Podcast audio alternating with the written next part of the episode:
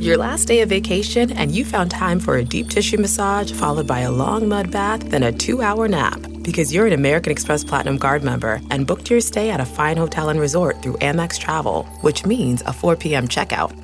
And those relaxing vacation vibes can keep going at the airport in the Centurion Lounge. Just a splash. Before you board the plane, back to reality. That's the powerful backing of American Express. See how to elevate your travel experiences at americanexpress.com slash with Amex. Terms apply. Looking for a new high-end mascara without breaking the bank?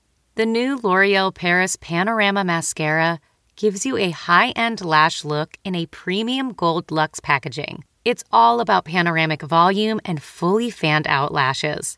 With its tapered brush, the new Panorama Mascara catches every single lash, giving you the false lash look without any of the hassle. Say goodbye to clumps and flakes because this mascara is specially formulated to resist them all day with up to 24 hour wear. And the best part, it performs better than Luxe mascaras at only a fraction of the cost. You can buy Panorama Mascara on Amazon today.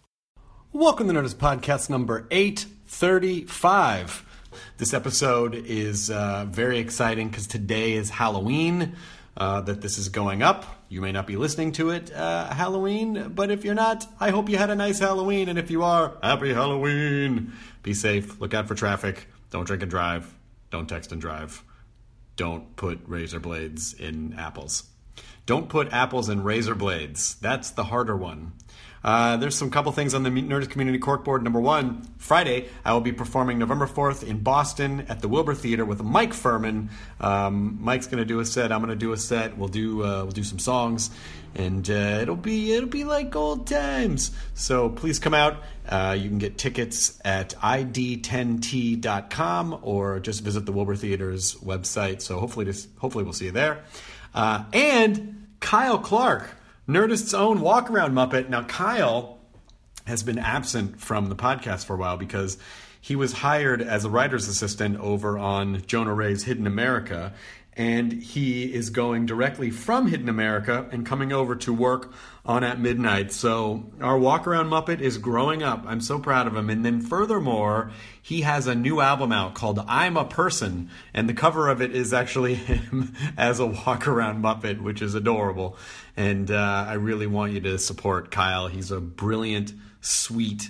Uh, guy, and it's available on iTunes, Amazon. More CD copies can be bought at estoymerchandise.com. E S T O Y merchandise.com. So support Kyle Clark, and hopefully we'll get his his chortles back here on the podcast soon enough. Um, this episode is Elvira, Mistress of the Dark, or Cassandra Peterson, who plays Elvira, Mistress of the Dark.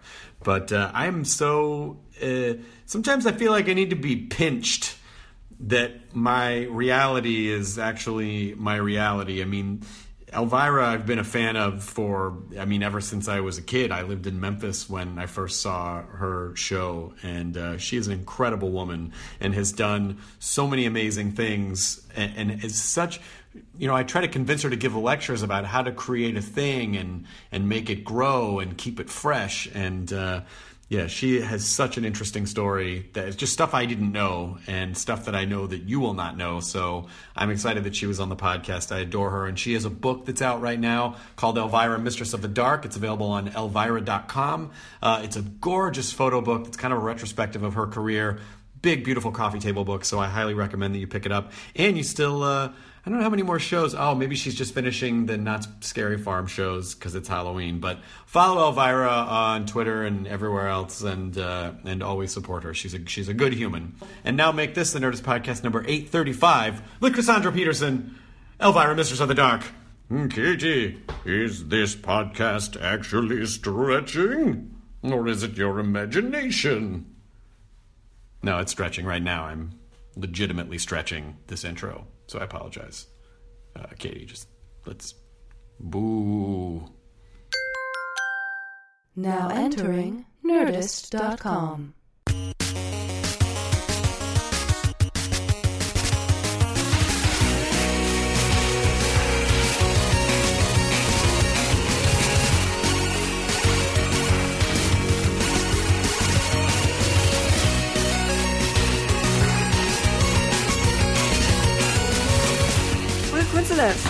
crazy. Well, I guess there's microphones here. We should probably. Yeah. Just, We should do something. do a pie.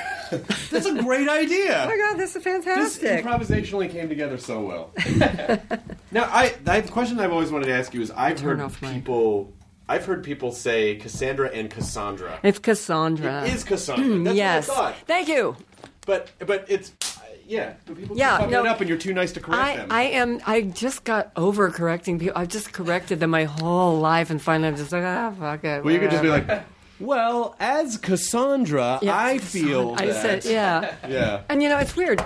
My parents named me that, so what am I going to do? That's my name. That is your You know? name. I know. That's one of your names. Yeah, it, yeah, one. That is one. That is one of your names. Hey, you're married now. I am married now. yeah, check crap. that out. Let me see, let That's me a see. wedding ring. That's very beautiful. Thank you. Wow. That's a strip of dinosaur bone. That's a strip of meteorite, and that's a strip of uh, elk antler.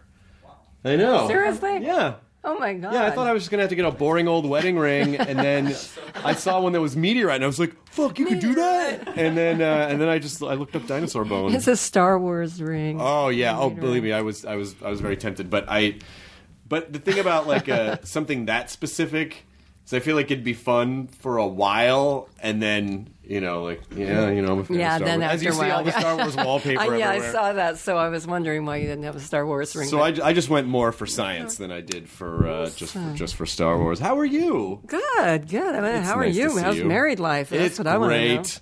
It's good. God. yeah, I mean, it's it? you know, it's Did it change things? not or- really. No, no. I mean, it does on a. I, I think I've said it. It changes on a fundamental level where you're like, hey, that's my wife. You know, like Yeah, I know. It's kind I'm of not gonna. freaky, you know, huh? Yeah, I'm, I'm not. I'm not. I'm not just gonna bolt if something goes wrong. Like we're in this. We're in. Remember this. that. Remember that. Yeah. You just said that. I do remember that I said that. This is this is audio proof that I said that. Oh. But but day to day, Oh, it's it's exactly it's exactly the same. Yeah, I had a creepy dream about my ex-husband last night. Oh my god, I was in I was in like the ocean, but it was real calm and smooth, and we were like dancing sort of around in a circle together, and there was a shark going around us, and I knew that I had to. I knew that I had to kick the shark in the nose, but I was afraid it would open its mouth and my leg would go down. Sure. you know, while so you're dancing, yes, on the water with your ex-husband. yeah. Ugh, God, what a creepy dream. I mean, that's I feel like, perfect though. I feel like we could spend the gonna- whole episode just deconstructing that. Who was the shark? Why did you want to kick him? What was your husband doing? Was he? Uh, My husband was the shark. He was the shark. So you kick the shark, and then your husband's nose starts bleeding. Yeah, and then everything, just the apocalypse happens. Oh God! Who knows? yeah, who was it? Was Anyway. it? Did you just see a shark thing, or was it? Uh, No, I've seen no shark things. Nothing. I, I think I just. Uh, you know, you know, when I think about my ex-husband, you know, I don't want to go there because you just got married. I don't want to sour the whole experience. for you. Cassandra, I had the shark dream. what does it mean? I had the shark dream. I kicked it in the nose. I, I, I think I Uh. probably first. I think I'm the first time I ever met you. I don't know if you remember this. Might have been at Rob Zombie's house. Probably, you know, Rob, Rob and Sheri used to have these Oh. barbecues. Yeah. When they lived in oh my Hancock God! Did I? Yeah, I probably did meet you there. I went to a lot of those. Yes. Wow. Yeah. I was thinking it was at. Uh, uh, I met you first at Brookledge, but no, I already had met you then. Oh yeah, was Brookledge. Well, it just yeah, I, I don't. I think I was probably too shy to say hello to you at Rob and Sheri's, and Rob might have been like, "Oh, do you know Cassandra?" And I'm like, "Oh, I know, I know who you are." But uh, yeah, it was a long time ago. Rob. I love Rob. Oh, I know. man. I just realized I've known them for 21 years, which is uh, when you start. Like, I was very much an adult when I met them, and that was 21 years ago. Yeah, wow. I, yeah, I've known them for a long, long time too. I, I love they they came over one time and I made them a rotisserie chicken in my like Ron Popeil's rotisserie oven, and, and they were like in love with it. So that's what I got them for their wedding. They were so happy. Oh, that's great. yeah, I was. Yeah, so you you were probably at the wedding where they at their house Mm-hmm. where they came out and they're like, "We already got married, so just everyone have a party." Yeah, I got there and it was over. No, they didn't have it. Oh, They they had. I didn't know what secretly- happened. I thought it was just late. No, everyone showed up thinking they were gonna there was gonna be a ceremony, and they were like, "Ah, we already got married a few days ago, so everyone just have a party." Oh, thank God. Yeah. I, and I felt bad all these years for being late. I know. Now, what are you going to do with all that extra energy Oh, that, that. Was weighing down on you all this time? I, that was a great party. I just remember Lisa Marie and Nicolas Cage having the big. Oh my God, that's right. they were hanging out with them for a while. Yeah. And, Oh, I totally forgot about they were that. having the most gigantic fight there. They did. They had a big Yeah. fight. Yeah. What was it about? Oh well, you know they were married or whatever. Why can't I be your dad? Yeah, and Dick Coppola's your uncle. Damn you! yeah, they were. I don't know what was going on there, but I just remember it's quite a little mm, scene. Did. Lisa Marie? Did you guys? Didn't you go on a date with Elvis? I did. I didn't want to tell Lisa Marie that I could be her mom. I never want to bring that up, really. You know, you don't want to say something like that to someone's. You know, What is no. Elvis like on a date? Well, he was adorable. He was super, super sweet, and he was being very kind of like, dare I say, fatherly. Um, Oh, you know, but you know, with advice and and you know, I was only seventeen, Oh, okay, and so gotcha. he was being uh, really, really sweet to to me and and giving me advice. And honestly, he gave me the advice, the best advice I ever got, which was. Get the hell out of Las Vegas.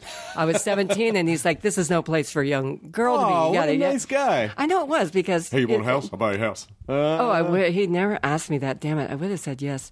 But he said, uh, uh, I mean, I was a, the youngest showgirl in Las Vegas history there, and I was. Uh, uh, if it wasn't for Elvis, I would now be the oldest showgirl in Las Vegas history. I know I would. I'd still be there because I thought it was the pinnacle of show business. You know, I'd gotten to be a showgirl. I was 17 years old. It was like, what? It was crazy. but you were from Kansas. Yeah, Kansas at first. I grew up in Kansas uh, uh, first on a farm, and then we moved into the big city, Manhattan, Uh huh. the Little Apple. That's right. And uh, then we moved to Colorado Springs when I was seven because they flooded my town that we lived in. We we lived in a town called Randolph, which was 20 miles outside of Manhattan, and they flooded it to make a dam. And so They just ruined your. They just had to, ruined They were like, "Hey, everyone, get out." Yeah, yeah. One day it was just like, get out. And they gave you some money. My relatives, my grandparents, my uncles, my aunts, everybody just had to like evacuate. And what was it about Vegas that seemed appealing? Well, I mean, I don't know. I, I was very. My parents were always sticking me up on tables and making me dance, and people would throw money when I was like three or four. So I, I know, I know. Oh, I know. Didn't you? You mean your parents didn't do that with you? Well, you know what's funny is that they kind of did. Whenever my, but did not I didn't dance, but whenever my my parents' friends would come over because I was so obsessed with stand up comedy from the time I could talk, Oh, so I would go. just do other people's routines, which I'm sure is really irritating if you have to go over and watch someone's fucking kid like tell Steve Martin jokes. But uh, but Oh my God. that's so that was kind of baked in. That that performance thing was baked in. It it made you want to be the center of attention. Is that right? That's Yeah. what happened to me. Yeah, and I mean, how was me, look at me, look at me, everybody. Well, how do you how do you go to Vegas? And, like at that point, you just you just go to a casino and go, "Hey, I want to be a showgirl," and they go, "Okay." here." No, it was so bizarre. I uh, was on a vacation with my mom and dad. We were going to California to visit our aunt and uncle, and uh, me and my two sisters. And I had just seen Viva Las Vegas with Ann-Margret and uh, Elvis Presley, and I was obsessed with the movie. I, I just kept going to it, going to it. I was dreaming about, it, thinking about it. And I, I decided I wanted to be Ann-Margret's character in the movie, kind of like a Vegas performer. Sure. So when we got to Vegas, I was I was uh, just turned seventeen then, and I I begged my parents to let me go to one of the big. We call them tits and feathers show back then. Uh, uh, that's not what I, I called it to my parents, but that's what they were called. And I begged, begged, begged them to let me go. So they finally said yes. I had a fake ID, conveniently. So I said, I'll use my ID. And so I like put on a wiglet, made my hair super high, put on Your Parents are very cool, by the way. I, well, y- y- oh yeah, sort of. I mean, well, I it wasn't as much as begging as it was threatening. Oh, gotcha, gotcha, gotcha. So, uh, uh, anyway, so I, I like had this Fredericks of Hollywood bra that I made this gigantic cleavage, and so I went in looking pretty, you know, mm, like probably like a hooker, but uh, I don't know. But when I went in, I had so much makeup and everything on that that the uh, maitre d said, "Oh, you must be a showgirl here in Las Vegas." And I, I was like, uh, "No, no, no, I don't think so." You know, I was afraid of getting busted for Right. being underage, and um, he I sat us down. A minute later, he brings the dance captain, this woman named Fluffy, and she, yeah, I know, and she said. Uh, do you know how to dance? I said, yes, I'm a dancer. I've taken dance all my life. And she goes, well, come backstage. And uh, I go back there. She puts, gets the stage manager. They put on some music. They watch me dance, and they say, we're, we're starting to audition tomorrow for a new show here in Vegas. Would you like to be in it? that is preparation meeting opportunity. I mean, uh, yeah, is that bizarre? So, uh, next day we went and saw the producer. Uh, he hired me. Then my parents took me back to Colorado Springs, like screaming and crying the whole way because my parents said, "There's no way in hell you're going to dance." You Yeah, know, you were just supposed to go to the show. Yes, and then you ended up thing becoming be in the the show. show. Right. Right. So they were not having any of it, and uh, finally, it, the the producer of the show kept calling and calling my parents, and and I kept making my parents' life a living hell. Of course, yeah. You know, uh, running away and th- I, I just horrible stuff. And uh, finally, finally, they signed the document. Kind of signed me over to Las Vegas. Uh, got a lawyer, signed the document. Just to make it stop. Yep. and I went.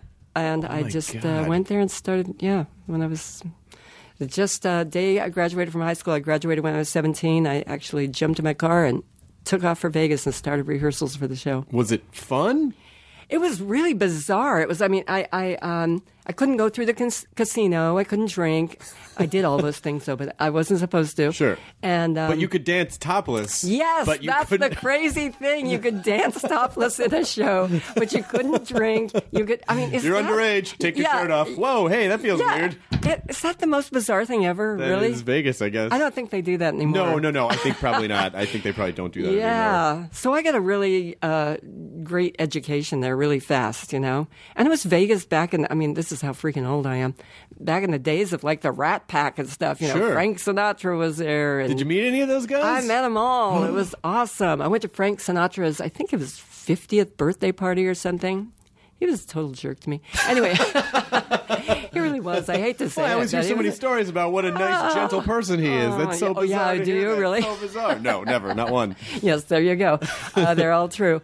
Um, but yeah, just meeting uh, Sammy Davis Jr. came to see the show. I did a really uh, crazy thing when he was there. I, I took a, you know, he had a glass eye. Yeah. So I had happened to have a glass eye that I had just bought in Tijuana, and I glued it to my nipple. I don't know why.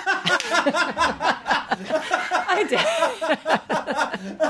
just as a like as a little joke. That's the best thing I've ever heard in my life. Oh my God! He thought, thank God, he thought it was the best thing he'd ever heard. He did that Sammy Davis Jr. laugh, you know that, That is you know that thing. fantastic. Oh my God! He came backstage and he thought it was the funniest thing he'd ever seen. I thought it was going to get fired because before he came back, everybody in the show that was you know stage manager and everybody else came back and they were, uh, oh man, they were not happy. Were they happy. cool once Sammy was cool? Yes. Then it would like, oh, thank God. He thought it was fantastic. So, Well, they. anyway, I mean, he's a nice guy. He. He was the expense of a lot of Rat Pack jokes. Like they, if you watch those roasts, they said horrible things to him. They that was probably one of the nicer jokes that was played on Sammy Davis Jr. Probably, yeah, yeah. He was kind of like their little, their little. It's kind of a punching bag, yeah. But that is that's fantastic. I Yeah, mean, that that is fun. that is that little extra sauce. It's like, oh yeah, this person's special. You know, like they think outside the box a little bit. They would glue a glass eye to their nipple Why not? to. Wouldn't you? you have one glued to your nipple right now. I do, yeah. Well, yeah, I have two. This eyeball's real on this nipple, and then I have a glass eyeball on this nipple over here. I know. I only had one, so I had to just use that one. But uh, anyway, so fun things like that happening in Vegas. How long then. was did that last? One year, uh, well, a year and three months counting rehearsals. So, and then my contract was one year.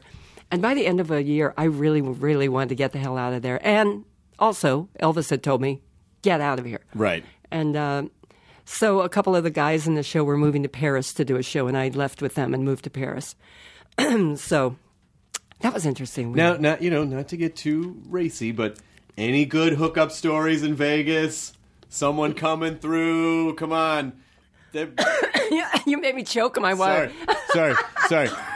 One one fun hookup story that you talk about. Oh, well, perhaps you probably heard it about Tom Jones. I'm I've heard maybe You a heard. rumor or two. Is that true? Oh Is that a true story? It is true. I was like, kind of, yeah, that was the, I, I was a virgin, not dancing in this show. I was still a virgin and, um, ended up with Tom Jones. I'd kind of fooled around with somebody from my town before, but apparently we didn't fool around good enough because I don't know. Anyway, yes, Tom That is a- Jones. he came pretty- and saw the show. So yeah. Oh my God. And then you hooked up with Tom Jones. yes, I'm afraid so. Now that's is that surreal? As that's happening, like what is happening with my life? Yeah, I mean, one thing after another. It was just crazy. I don't know. I was, you know, I was kind of a, a, a bit of a groupie anyway. I'd spent like my teen years running all over the countryside chasing bands. So, Right. But I was still a virgin. That was the really tricky part. I can't tell you how many hotel rooms I was kicked out of. I was. It was. it was amazing. I mean, like Eric Burdon from Eric Burdon and the Animals. Well, then he was with War. Like, uh, yeah, took my car keys and put them down his pants, and I'm I'm like trying to get them, and I'm going out, and I'm threatening to call the police, and oh my god, just uh, stories like that with bands. So when it came to Tom Jones, it was still sort of the same thing. I mean, Elvis, Tom Jones, they're musicians, you know, and I was just this music freak, Right. and um, you know, unfortunately, it wasn't Elvis, uh, but it ended up being Tom Jones. Hey, you know so- what? Don't feel bad. I'm telling you, I probably would have fucked Tom Jones. All right, so, so I totally get it. I think I heard you did. No, Uh, yeah, I did. You can put that on my Wikipedia page right now. This is now officially sourced. but a year, a year in Vegas, and then did you go directly west to Los Angeles? No, I went to Paris. I went to Europe, and uh, I was going to be in another big uh, TNA show there uh, on. It was the the Lido, I think the Lido de Paris on Champs Elysees, and I was uh, rehearsing for that show, and I hated it, hated every second of it. The uh, French girls did not like the fact there was an American girl and she was only 18 and they were all in their 30s. And they made my life a living hell during rehearsal and I quit. The French? No. No, I know, I know. what? and I moved to Italy with another one of the showgirls from my show. Um, she came over from, from my show in Vegas. She came over. We moved to Italy. Started going around singing. With, we found a Brazilian guitar player, and, and we decided she and I would uh, start singing. I don't know where that came from. And uh, we started doing nightclubs and stuff. And then we started doing little parts in movies. I met Federico Fellini Oh, right, and was yes. in Roma and started getting little bit parts in different movies, like Le Onorevole, let's see, what was it? Le Onorevole Piacciono alla Donna. I'm sure you've heard of that one.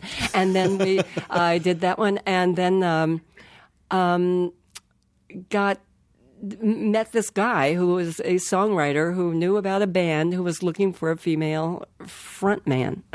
so I ended up singing in this band, and that was also due to Elvis because Elvis, uh, when I was with him, we he actually played the piano and we sat there and we sang together.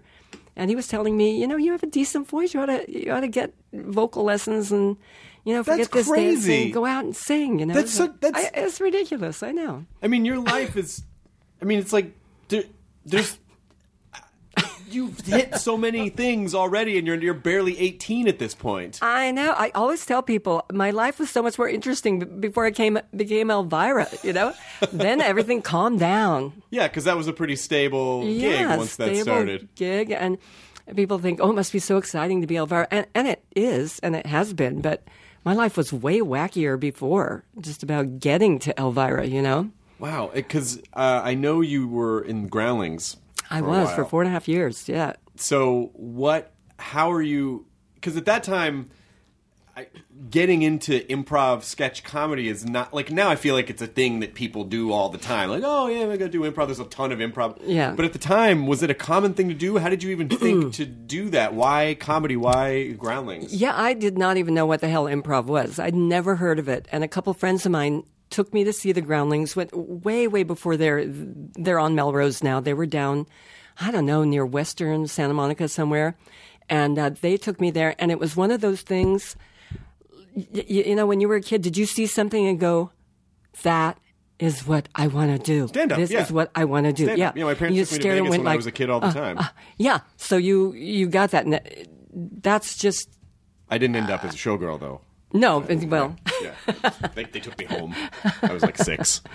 oh, good. You were you were too young to be a showgirl. Yeah, but You they were very cool about like, oh, let's go see the shows. They took me to see Steve Martin. They took me to see Johnny Carson. Oh, did and they? Joan Because you were into and- oh, fantastic. Yeah, yeah, yeah. So you well, saw that's the, kind of how it, it just hit me like that. Uh, I, I said I want to do that, whatever it is they're doing. Probably because I couldn't remember scripts ever or remember lines. That that'd be much better to do comedy, Sure. uh, and make it up as you go along. yeah. Um, and I'd always been sort of into being funny. I, I don't know. When I was a kid, I was teased a lot about my scars. I had been uh, in a. Uh, that was scalded with water I'd been burned. So 35% of my body is skin grafting. So I got, yeah. Only, Elvira only shows the good parts. That dress is like fantastic. Oh my gosh! I don't think I. I know I didn't. I didn't know that. Yeah, when I was uh, on the farm, I my mother was boiling Easter eggs, and I somehow I was a year and a half old and climbed up and grabbed the boiling pot of water and pulled it over on me. So uh, it was a very close call. It was amazing that I lived because generally back then, if you were burned over thirty five percent of your body, you didn't survive. So they had just started using penicillin. It just it was like they they gave it to me experimentally, and. Uh, I made it through. So they moved me to a big burn center uh, in Kansas City. So I had all this skin grafting. So when I was a kid, I was always teased about it relentlessly. So the way I dealt with it was sort of self-deprecating humor. Sure. I made jokes about it, and um, you know, I was very kind of standoffish and kind of a loner. When people called me a monster or something, I'd you know just laugh along with them. And so I think that's how I got into really wanting to be a comedian. I mean, do you find that a lot of comedians, I don't know if anything Oh, happened to you, but a lot of them were like teased for being overweight. No or, question, you because know. comedy's like a defense mechanism. Like you, I don't know how we would deal with life if, if we didn't have that thing to at least deflect some of the horrible things that happen. I mean, Yeah. that's really crazy. So, in a in a way, if you, if that hadn't happened, maybe none of this would have happened because you might have just not developed that- Exactly. I, I think, I say, you know, one of the worst things that could have happened turned into probably the best thing that could have happened to me. Kind of fighting against that all my life, you know? But as a showgirl, was could you see any of it? I just luckily I was a year and a half old. I grew up to you know be fairly tall and everything. So the skin grafting really really smoothed out. It's discolored. Oh, wow. but i had went in every night an hour early had head to toe body makeup. That was a real bummer. I had to go before everybody and have a woman put on like pan stick makeup from head to toe. And um, uh, then i could go on and do the show. So basically just got rid of the discoloration. When i was little it was much like more puffy and wrinkly Sure, but then but then you're you're developing so much. Yeah, you uh, probably so to speak. grew- yeah, Yeah. yeah, exactly. and it just a lot of that. A it lot just of that uh, grew. much smoother and and um, uh, yeah i mean when you see people like you know kane hodder he's a friend of mine he used to be a stuntman and then he was jason um, Mm-hmm. and he he was burned more recently and because of that i mean he's got I mean, the burns look horrible because he was his full adult size, you know, and they don't get better. But I've also had 21, 22 surgeries on, on uh, various parts of my and the technology, I assume now is light years. Oh, so much better now. But I, I started having uh, surgeries to to get rid of some of the lumps and bumps and stuff uh, Sure. and the skin grafting when I was probably twenty. Oh wow. Yeah. And is that is that when? How old were you when you came to the Groundlings? When I got to the Groundlings, let's see. When, by the time I got to L.A., I was probably 20, 25 or six. So you'd I spent a, a handful of years in Europe and tooling around Yeah, and Europe performing, and- and then so what made you decide to come to L.A.? I was performing in a club in a show called Fantasies of Love au Naturel. That's got a bunch Perhaps of sexy you've heard of there. it. it was at the Playboy Club in Miami. Oh my God, the Playboy yes. Club. Oh, the Playboy Club. So I worked there for like six months as a dancer. I mean, those singer. really were a cool thing at one point. I Oh, and then they were like happening, you know. They were Super like happening. really, really hot then. And this was on Miami Beach, which uh, they, know, they this one didn't last as long, but it was right next to the Fontainebleau on Miami Beach, and it was Mm-hmm. A very happening place. So Oh, yeah. it was this big Paris revue, and I was the lead nude and a singer. And uh, I met this guy who was a dancer and singer in the in the show, and uh, we fell in love. And he lived in L.A. and asked me to move back with him. So I did, and LA was somewhere I never wanted to go. I don't know why. I'd, I'd gone there on vacations with my family in the past and just thought it was too big and too scary, you know. That's great. That's amazing. And, uh, Do you did you here. feel that because of what you had gone through with uh, with the burn and also all the work you had done up to that point, did you become just really comfortable with your body at that point? I did. I went the opposite way. People go, but why weren't you shy? I mean, there is not a picture of me as as a kid where I'm not wearing a black turtleneck with long sleeves. Right. And I don't care how hot it is outside. Right. I would. I never learned to swim because I wouldn't wear a swimming suit. I would not show off my body. Puberty struck, and all of a sudden, I'm like. Taking my clothes off.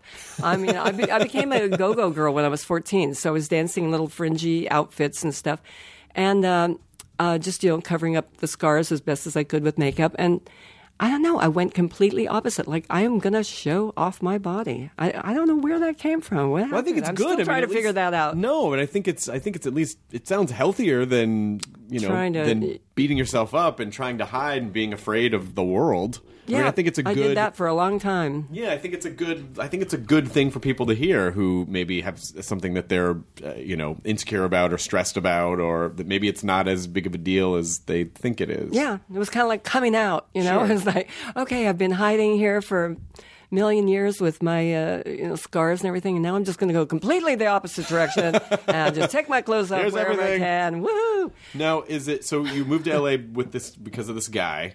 Yeah. Did that relationship last very long? Uh, it lasted for a while. We stayed friends forever for uh, the rest of his life. He died. All my boyfriends are dead. They all died. now, don't get the wrong idea. it lasted a while, about a year, but he was great because he was a, a singer and songwriter, and he kind of introduced me to people in in the biz and everything. You know, I mean, he was a young guy struggling too, but uh, we lived up in Beachwood Canyon, and Oh, wow. and uh, you know, kind of a bohemian kind of area, and it, it was just awesome. And I don't know, I decided, you know, I'm not going to keep running off on tours. I, I kept leaving. I kept leaving. Even L.A. I went. I had a band called Mama's Boys, and we went around and toured for about almost two years all over the U.S.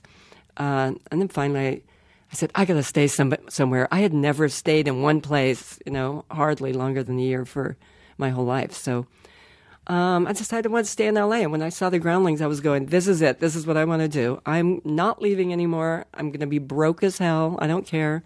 I'm just going to stay here and concentrate on doing comedy improv. No. Did they? You did you? You did start taking the classes? Yes, and back then I was lucky because if you paid the money, you were in, you were a groundling. Right. now you know, my God, you have to go through ah, It's you a know process. years. It's a major process. You have to go through all the classes, and then space has to open up, and and you have to be voted on and you know oh my god it can take people years and years to become a groundling Right. then it was like yeah you got 35 bucks a week come on in You know? so that was that was awesome and there weren't that many people in the company there were um, laraine newman had just left and she went to do this brand new show called saturday night live and we were like whoa i wonder what the, you know how that's going to be Oh, wow. and uh, I was in there with Phil Hartman and, and Paul Reubens, Pee Oh, Wee, and John Paragon, who who um, later became my writing partner for 21, 25 years, something like that. But um, all the people in the ground, I mean, isn't it amazing how many people come out of that damn? Oh thing? yeah, it's nuts. I mean. I knew um, I knew Paul and Phil. I didn't know you were in with Paul and Phil. Yeah, yeah, the whole time. Were you? Did you guys work in a as a team together, or were you, We did. Uh, um, uh, we did a lot of sketches that were together. I mean, there were a lot of group sketches where that we were all in. Um, I used to be Phil's girlfriend several times in Chick Hazard. Um, Phil and I did a play called um, Waco that we did with a few of the other groundlings, uh, where I played his girlfriend, and we wrote it, and we we did it after, like the Pee Wee Herman show. We Sure. did it after the groundlings in the evenings on a certain night, and uh, unfortunately, never quite took off like the Pee Wee Herman show. um, probably because it was about uh, uh, you know poor Texas white trash who sold drugs. So um, anyway, um, but uh, yeah, so Phil and I did that together, and and uh, I mean every night we were doing sketches together with you know John and Paul and me, and I I definitely, I, I was so close to Paul and John Paragon and Phil. We were. I, I felt like I was the fourth musketeer there. I just loved those guys. I worshipped them, and uh, they were kind of my idols in the show. I mean, there were a lot of brilliant people in the show, but I just honed in on them, and I just wanted to be with them every second, so I could learn everything I could from them. Were there other Were there other characters that you thought, oh, this is going to be the thing that either breaks me out, or oh, this is Paul's thing, and then those those Yeah, well, Paul had a dozen, a dozen freaking characters that were as good as Pee Wee. You know, I mean, he had this one Jay Longtoe. It's just so amazing where he he just wore a loincloth and a giant uh, Native American headdress, like for a chief, and he danced on on his toes in his Converse tennis shoes. He danced on his toes while he smoked a cigarette and sang lounge songs. that's. It was awesome. But he but he incorporated some of that into Pee Wee. He did the Pee-wee did the dancing on the dancing. toes. Did the That's toe true. dancing. That's where that came from. Jay Longtoe, and he had he had some other Moses Feldman, who was like a, a cartoonist, the, the creator of Little Yehudi. uh, oh my God, he had just some brilliant characters. I, on the other hand, really had no characters. I was not good at coming up with characters. I always played. The bimbo, the showgirl, the hooker, the, the patient at Did the that bother you gynecologist's at the office. time? You're like, hey, I want to do other stuff than. It didn't bother me. It's kind of what I've been doing all my life, and they- needed that character. You know, they uh, Edie, Edie McClurg couldn't play it. Somebody had to do it. Right. Oh, Edie was in there too at the same Edie time. was in the same was Pat time. Morita in with you guys? Or Uh, he- Pat had left already. He was Okay. just going Going out to when I was coming Days? in. Yes. Yeah. Yeah. So we were all mind boggled too because people were leaving to go do TV shows. It was like what? Um, so so yeah. So somebody had to be the groundling sex symbol, and I think it was up to me. So I certainly filled a void there that needed to be filled, but uh, but I never came up with solid characters. But I did do this character that was an actress and sort of a dippy valley girl character that the director of the local television horror host show came and saw and he loved that character. He thought it was hilarious and invited me to come and audition for this horror hosting gig on the local TV channel. And he said, I want you to do that character you were doing. I go, but that is, that's like not horror. That, that doesn't go with it. You know, he's like, nah, it doesn't matter. You know, it's just, it's great. Yes, just do that. I end up getting the part and then he goes, uh, now come up with a look that's scary. And I'm going, so I do that character. it's like a valley girl, uh, whatever, and I wear black. And he goes, yeah, yeah, that'll be great.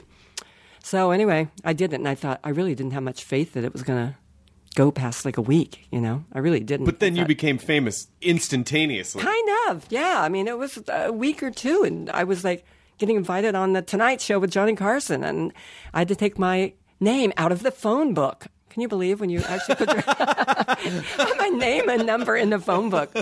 And back then, that's what you did. That's Yeah. where you had to get your number. Yeah, you- I think you could pay a little bit extra to have an Yeah. unlisted number. Yes, I don't even know if you could then, but you know what? I wanted to be in the phone book so people could call me for acting jobs. But so uh, nuts. Yeah, it was uh, crazy. So I mean, I remember I was living in Memphis at the time, but I remember when I first saw Elvira was probably when did it it did it syndicate right away or did it did they no, it was about. Uh, God, I'm so bad at I feel like it timing. was- but it was two or three years before right? it 'cause I became feel like it was about syndicated. eighty three, maybe if I'm remembering. It was about eighty two. Yeah, I started the show in '81, and then I think the syndication thing came out about '83. Wow. But um, but before the syndication thing came out, I had made several appearances on national TV. Right. Um, uh, in, like Chips, I was a character on Chip. I was in Stroker Ace with Burt Reynolds. Oh, yes. Oh, that was fantastic.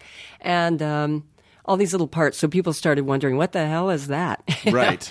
And uh, then I got the Coors campaign, Mm-hmm. which, although the Coors campaign didn't pay a lot, it got me really great national recognition. Wow. And that's kind of how I got the syndicated show. So we were able to open it up to the whole rest of the country. So that was, uh, phew. It's pretty for me. crazy that Elvira was sort of the it, the recipe for it had been brewing with everything that happened to you up to that point. That if anything was even slightly different, that wouldn't have happened. All- I going know, back it's to getting bizarre. scalded and then becoming a showgirl and g- getting improv trained, like everything. I know it just and, and I really didn't know where it was going. I didn't have a any kind of a hard and fast plan. I was going, I know I want to be the center of attention, damn it.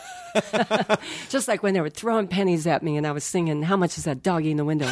but, you never know. I have to show you a really bizarre picture in my new book. Yes, the Elvira Mistress book. of the Dark book. But I'm going to show you while we gorgeous. were. That is while, a gorgeous coffee table book. Thank you, thank you. While we were putting this together, I showed Chad Colbank, who put this thing together. Hi, together. Chad. Hi, Chad. I showed him a picture that my mom sent to me.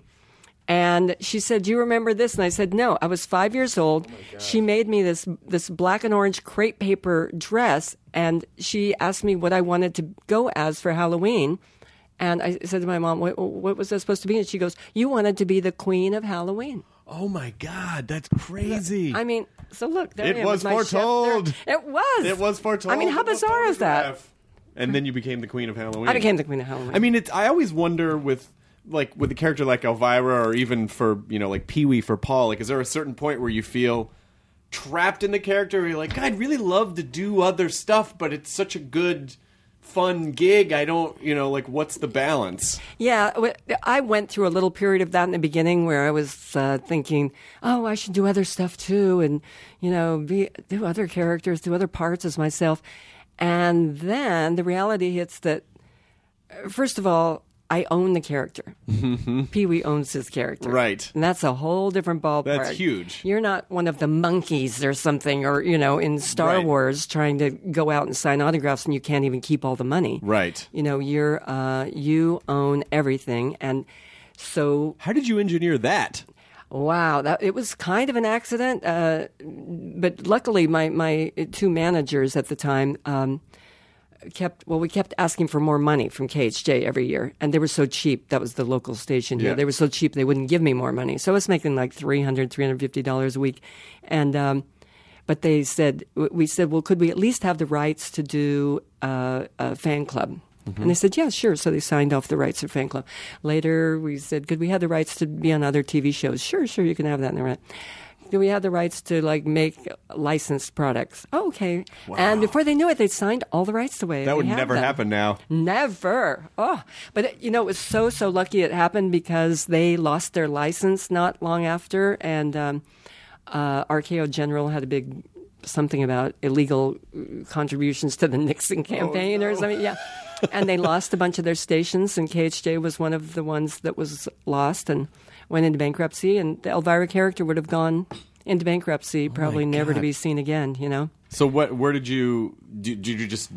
So did you jump to another LA station at that point? No, we uh, let's see. I stayed in the. Um, I stayed at KHJ shooting and everything until we did the syndicated show, and that played out for about five to seven years. But then my movie came. My movie came along, and after we did uh, the film Elvira, Mist- Mistress of the Dark, we sort of. I didn't go back to hosting horror movies. I'd really kind of had it. I mean, with that, with the hosting, I loved it. I wanted to do it later, and I did it in a lot of video collections. Sure. Um, and I've done it since on a, small syndicated scale and for Hulu last year and different things. Finding the movies is the hard part. Sure. But um, no, that was it. I was out of KHJ. That was the end of the, the real, you know, the old horror hosting days, which I really miss. I really love doing that. Have you ever given talks on how to grow a business? I mean, it, I have. You have. Yeah, even uh, I did a big speech where I got paid and everything to talk to Dis- Disney. They had all the uh, people working at Disney, and I went in and gave a talk about how to uh, uh, build brands. I mean, have you ever thought about maybe making that available to the, you know, like to, I mean, that is a, you cannot deny the fact that, you know, for 35 years, this character is so much a part of our culture now, and you did that.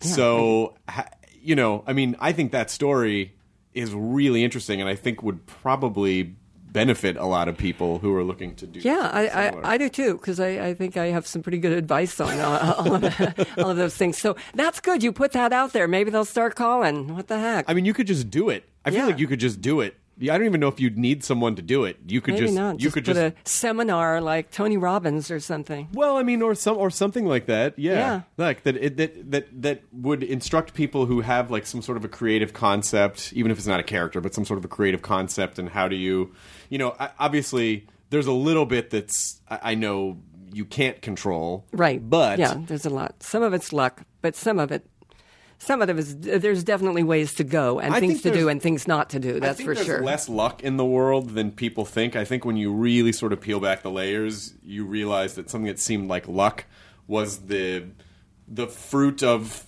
a seed that you maybe unconsciously planted through choices that you I'm were actually making. with you on that. I, I actually argue with people and say, you know, I don't want to sound like not humble, but I say I don't think there's any such thing as luck. Honestly, I think well, she was just lucky. He was just lucky. You know, you're ready. The timing is right. If you're prepared. I mean, I'd been a dancer and, and taking dancing lessons since I was three years old. When and then been a go-go dancer and everything. So when that Vegas thing came along uh, they could have come over and say, "Hey, do you know how to dance?" And I could, "I've never danced before," you know, and that would have been the end right there. yeah. or you could say, "Yes, I, I, I'm a dancer. I know how to dance." Yeah, Yeah, in most cases, I think you do make your own luck. I do you, too. You do. I do and, too. And, it, and it's things kind of reveal along the way. But if you hadn't made all those choices up to that point, it wouldn't.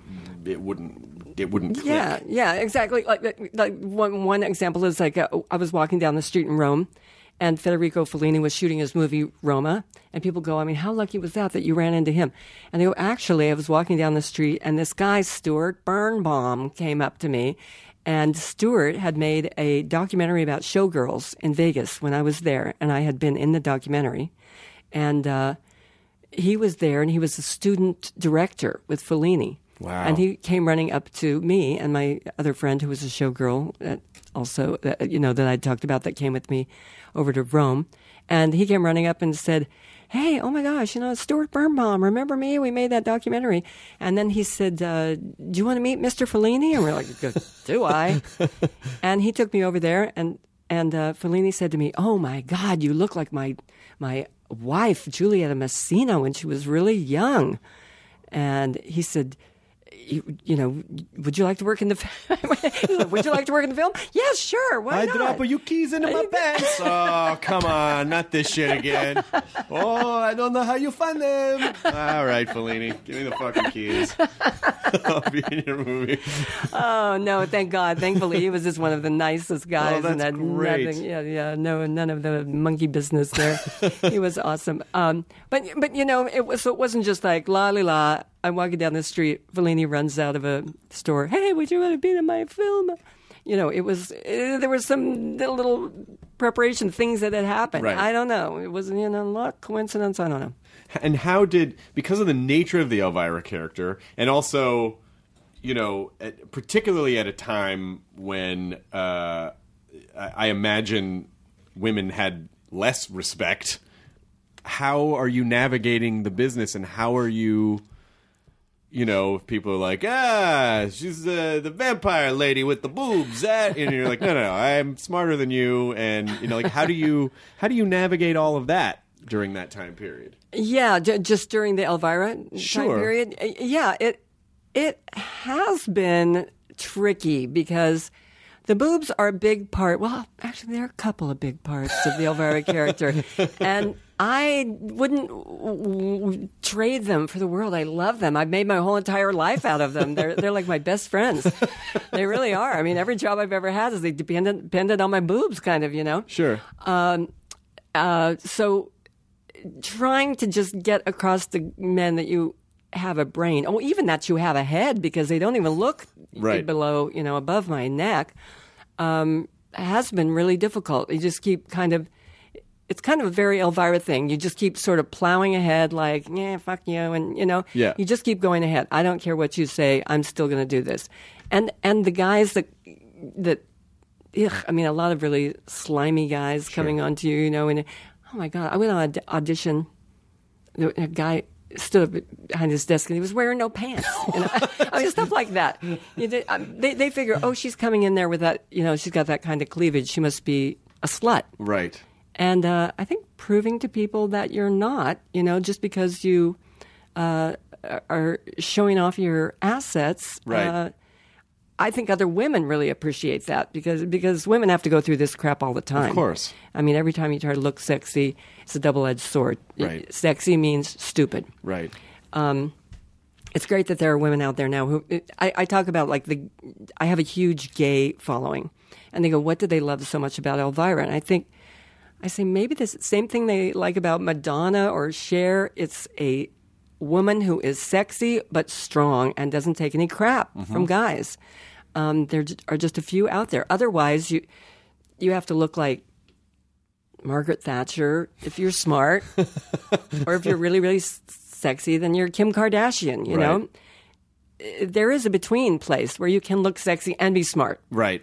Well, people are lazy, you know, and so and are. so it's easy. just put you in a category Exactly. That's exactly like- right. yeah. It's just lazy. It's just lazy. I mean, I Yeah. think I think the most offensive thing, one of the most offensive things about that is that it's it's just like it's just not giving a person individual consideration for just being the individual that they are. It's like, oh, you're this, you're Yeah, that, yeah. you're this, you know. Exactly. So and, and, you know, in, especially in high school, you know, oh, you have big boobs, you're a slut. Right. That is automatic.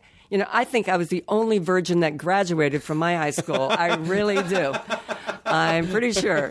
yeah, and managed to hang on to your virginity as a Vegas showgirl for a while. Yes, which I- is it's spectacular. Ridiculous, I know, insane, kind of.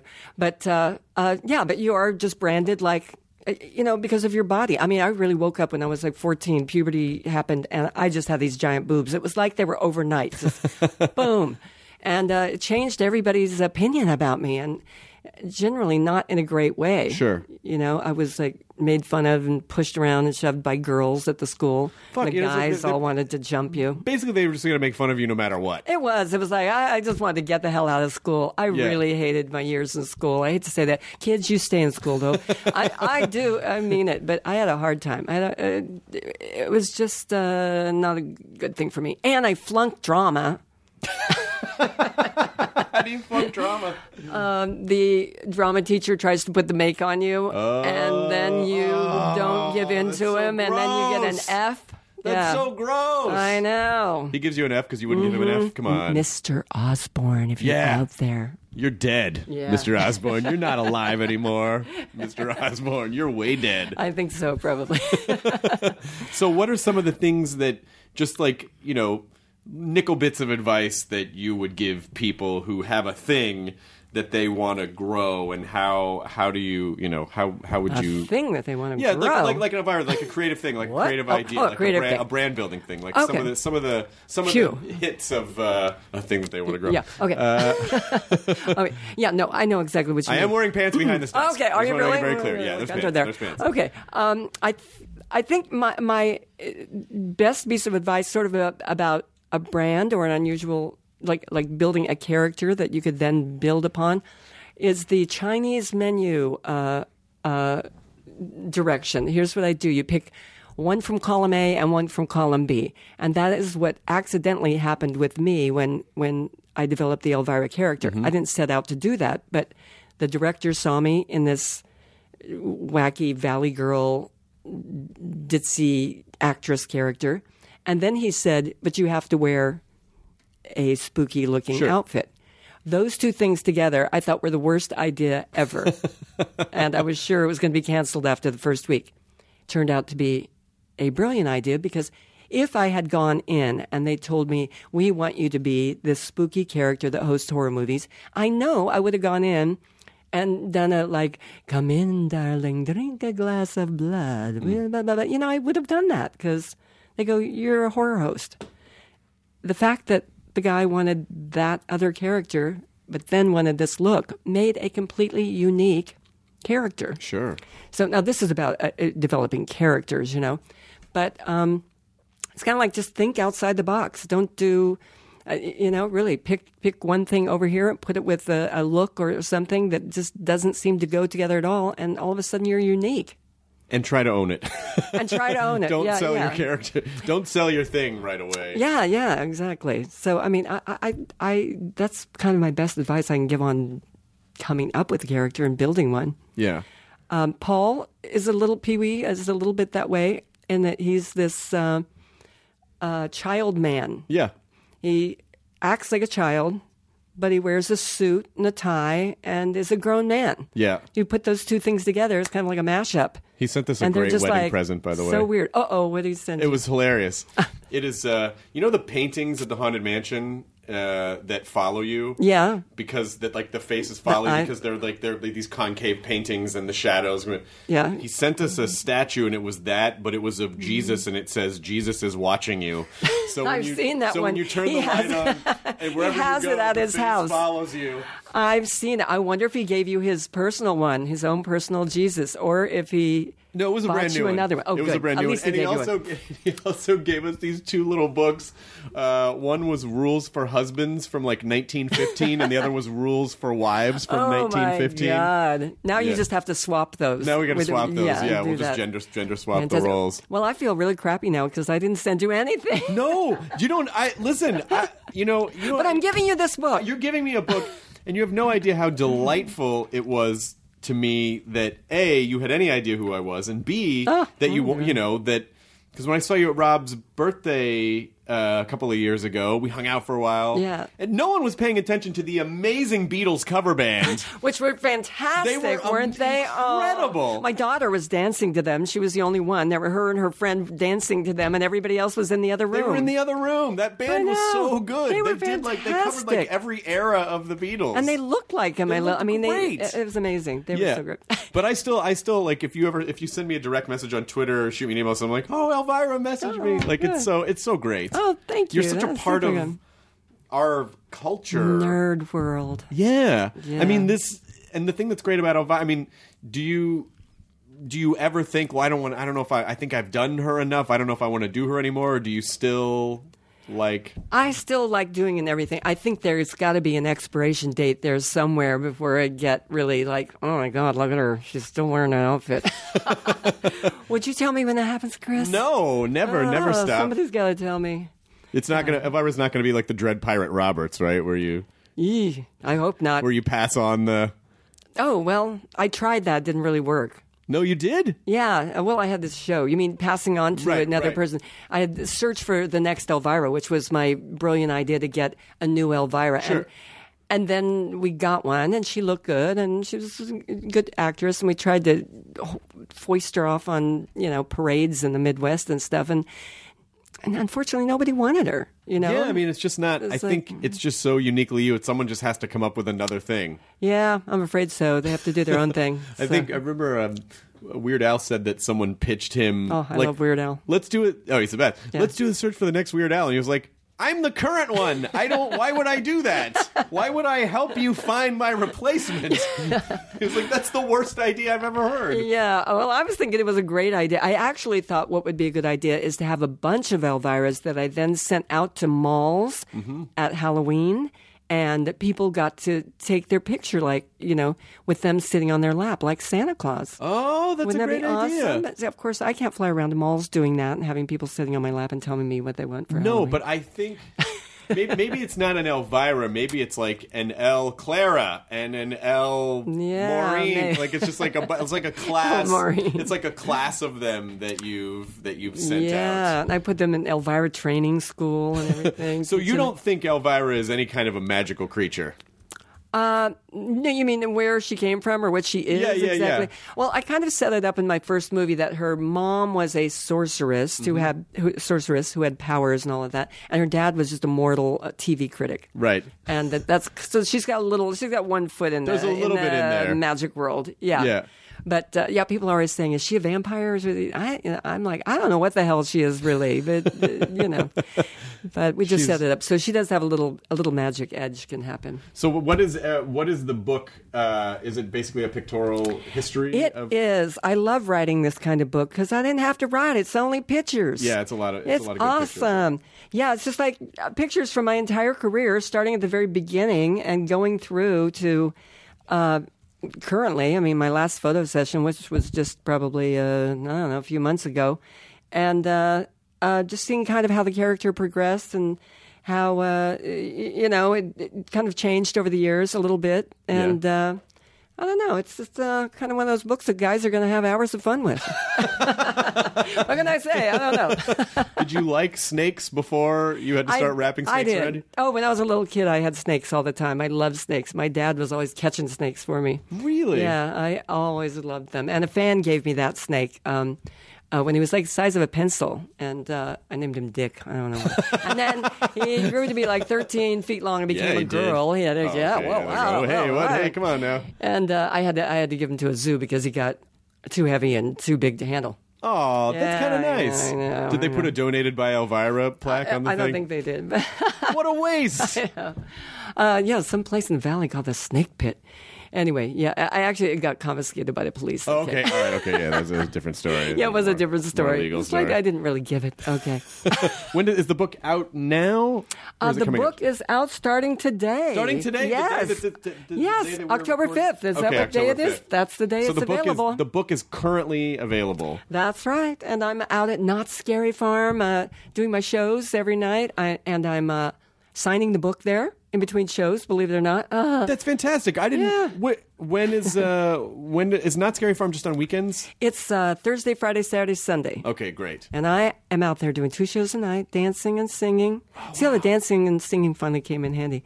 Uh, dancing and singing and telling jokes. You have to come down and see I would love fun. to. Oh, please. Because we went to we fun. went to Disney because they did all their Halloween stuff. We went to Universal Horror Nights, Oh, and you haven't come to Knott's? and we got to come to Knott's now. Really, I'm telling you, Knott's really has. Honestly, I've been to all the others, and I- I swear, I know I work there, but Knott's really does have the best Halloween haunt because it's just been around for so many years, Yeah, and yeah. they keep building on it. You know, so. Is it mazes or there are horror? Oh yeah, mazes? there's like 13 mazes, and then there's uh, the whole park itself is just super spooky and creepy, and then you have a million monsters. Oh my god, we'll definitely come. It's my, awesome. Lydia and I. It's Halloween is our favorite, Oh, well, favorite, I will favorite set you time up. year. Yeah, I want, I want you to. I want to have you over to our house because we have Lydia collects uh, horror stuff. Oh my god! So we have like original Gremlins and Oh, uh, good and, lord. uh, and an, an Exorcist dummy and uh, all, wow, all sorts of fun. Well, I have a ton of crap for you guys. oh please, I'll go through my storage unit and just uh, Oh my god! start yes, pulling it please out. Please let us be your dumpster. Just get rid of all the stuff that you have. Oh like we'll, we'll we'll take any kind of weird horror stuff. Wow, well, have. you met the right girl then. She's like a Halloween freak. I got very lucky. That's I got very lucky because you know, people would say like, "What? You, what are you going to do with all of your weird taxidermy?" And I'm like, "No, she has weird taxidermy. Okay. We have the exact same. You're the perfect couple. we are the we are the perfect couple." No, that's fantastic. You have to be with somebody like that for God's sake. You- Oh yeah, yeah. It, yeah. It'd be a huge bummer if she was work. like, you know, it was like, I, I, Guillermo del Toro's family made him get a separate house. For his stuff, they're like, get all this shit out of here. So he's like, okay. So he had to buy a separate house for all of his, Oh, for nice. all of his stuff. I know. I wish I could do that. I'm the one that tells her like you gotta you gotta slow down a little bit. Like we're running out of room for all this stuff. She's buying fucking werewolf heads from the Howling. Oh my It's Like, God, guess God. what I just got from the prop store? I'm like, oh no, we're not, we have no more ah. room. We have no more room for yeah, that gets to be a problem. I then you end up like me with nine million storage units out in the desert. Oh God. You I just have to tour go a collection. I've thought of that. It's just a matter of like getting people out there to. I was just bitching about it earlier with Chad. Like, if you want to find something, you have to start unloading from the front. You know, and it could Oh, take right. you three days with three people to like get something in the back. Where when when is there? I mean, obviously not this year because you're working at Knott's, But when is there going to be like an Elvira world, like an Elvira walk through a whole park or something Oh, for I- Halloween? I, keep talking about that. I keep talking about it with Knott's, and I don't think I don't know that they're ever going to get on the bandwagon with that. But I always think there could be, you know, a year-round Halloween thing, kind of themed Elvira um, section of a park. Yeah. I mean, the two most popular rides at at uh, Disneyland are the Haunted Mansion and the Tower of Terror. Yep. those are year-round. which is changing to the horror. Guardians of the you- Galaxy Tower. yeah, the excuse people say to me is, "Oh, well, that's, that's Halloween," and I'm like, "What? You don't get it." It's fun year round. Listen, people would enjoy it year round, and then they would super enjoy it at Halloween. Exactly. Yeah, you're getting a note? You're getting a Oh. note. Oh wow. Oh no. Hmm. Dear mm, Cassandra, mm, mm, do you like me? Oh, Check yes. or no. I see I you're really passing like notes in class. Would you like to read this note to the entire class? I'll read it. Where can you buy my book? I would imagine anywhere books are sold, Amazon. Uh, Not Amazon. Okay, I won't say that. yet. I would imagine, but it will be coming up. At Amazon. okay, Amazon. where where where is the book Well, I will be at Barnes and Noble signing them this month. Also, next month, this month, the twenty sixth of October. Perfect. I'll, I'll do a book signing at Barnes and Nobles at the Grove. Great. Um, also, it's on Elvira.com and Tweeterhead.com. Tweeterhead. Tweeterhead.com. Yeah, who are awesome. You know, they they've made my last three or four maquettes, four maquettes that are spectacular. You know, uh, Sideshow puts them out. You know, the little Yep, yep. little like 18 inch high statues. And they're fantastic. And th- this is the first time their first foray into publishing. Well, the But, book is uh, yeah. gorgeous. Thank you. Yeah, Elvira.com. Sign up. Order that damn thing today. Yeah, please do. Very reasonably priced, too. I must say, it's forty four ninety five. I mean, really, wouldn't you expect to pay? What would you expect to pay, Chris? God, probably like uh, nine hundred thousand dollars. Yes, exactly. But $800,000? You only have to pay forty four ninety five, Oh, and you, you also get this bottle of water, which I drank out of. Oh my god. yes. That'd be one of those promotions where you're like, "Why did I agree to do this?" Gulp, and then I could get it. Yeah, and you just keep drinking and Uh, drinking. was there ever a promotion that you regretted where you're like, "Oh, this was too much. This Oh one yeah, was too much. oh much." yeah. Win a date with Elvira. Oh, God, what happened? God. Did Tom Jones enter? Tom already won. but, Tom got first prize. oh boy, oh boy. Uh, but yeah, win a date with Elvira, and it was like something that Universal sponsored or something when I was working for Pepsi, and. I win a date, and this this guy I wanted to date with gets to bring a friend along, and I brought, thank God, my publicist uh, and a security woman. team. Yeah, exactly. I should have had security team because the guy that won and his friend were like from uh, some army base in the south somewhere, and they were like 21 years old. And we went to this fancy restaurant in Beverly Hills, and the next thing I know, this guy is standing on the table, yelling, "I want a date with Elvira! hey, everybody, look at me! Oh, I'm on shit. it!" And I'm just like, "Oh God!" Now, were you dressed as Elvira? No, Okay. no. Thank God. But he is on a table, drunk on his ass, out of his mind, and he and his friend are knocking shit over and knocking people's tables over, and it's just like two bulls in a china shop. And I excuse myself to go to the bathroom. And my publicist and I ran out that back door so fast. That's Never saw about, fantastic. about halfway through the dinner, we were gone. oh, that was a nightmare. Yes, I won't be doing that again anytime No, soon. probably not a good idea. Don't Mm, no. make yourself a prize to the general public. Yeah, no, That's a bad idea. Yeah, back back in the day, we thought that would be a super idea. Yeah, not so much. And how is uh how has social media been? How have you embraced social media and how like uh, how has Oh, Elvira helped? Yeah, I mean, I mean, I, I know what you're trying to say. How has Elvira helped social media? no, how did Oh, yeah. how did when when social media began to evolve? Did you immediately see like, oh, this is a great way to? I didn't really realize it at first. I mean, just when people started getting home computers, you know, it, it was like, whoa, what, what's this? But I, I actually have to thank the home computers and the social media really for giving Elvira a new life because I think uh, had it just been television and carried on and I didn't have a show on TV, the character would have gone bye bye. Yeah. Um, so I think without, you know, people can go and download stuff on YouTube and everything and see all my old shows and see things, and it keeps the character alive for sure. And with social media, I can get the stuff out there that I'm here and there because I don't have a weekly TV show, and I never had. I well, I had, but but it was. Um, on a very small scale. It wasn't like I was on ABC or CBS, Sure. where there's millions of people watching. It's always been kind of a do-it-yourself uh, project. Do you like that? That it's always been a do-it-yourself project, or Yeah, on, on one hand, I do. I mean, it gives you a lot of uh, freedom to do what you want. If you were own, if you were doing it on a network or something, they would just be like, no, no, no, no, and no. Um, so yeah, it's a double-edged sword. I don't get the bucks Right. that people like you get What? probably. No. and but I do. I'm a get whore. To do things my way. I want to be a whore too. yeah. No, it's always been a drag because I really it's like a small kind of mom and pop business. Only I'm I'm the mom and the pop. but I um, think that's what has helped contribute to it because Yeah, it's such it a. I don't know. It's such an. It, it was just so, it so organically grew, and it was so, so much a part of our. I mean, like when I first saw uh, Elvira, it I felt like I was in on something special. You know, like really Or, special. Or seeing a car wreck. but but but something that you know that just felt like oh this is for me this is exactly for me and i think if it had originally been presented in a big flashy way Yep. i don't know if i would have been as open to it you I, know I think the cheesiness of it and the cheapness of it, the way it was filmed, you know, for a dollar fifty, really did make people think she's got to be filming this in, in Mississippi somewhere in a Right. garage, you know. Right. And I still, to this day, meet people who say, "Oh, you did the local horror hosting show in Shreveport or in Louisville," or you know, and they honestly think I did it there, at, you know, at, because it looked so crappy. They couldn't possibly believe it had been done in Hollywood. Yeah.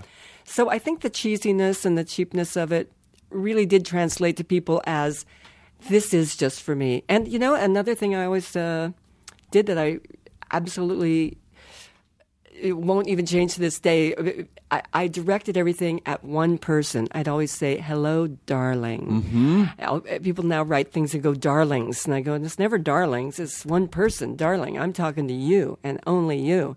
And I talk to the camera like it is one person sitting there alone watching me, and and that that was kind of a little trick I had that I didn't want to change. I, I think it really translates to people like she's talking to me. Yeah. Specifically to me. Yeah, yeah. That is a that's a subtle little hosting thing that really does make a difference. Yeah, people, I- you know, especially now, people don't really watch TV in groups. Yeah, not so much anymore, unless it's the debates, I guess.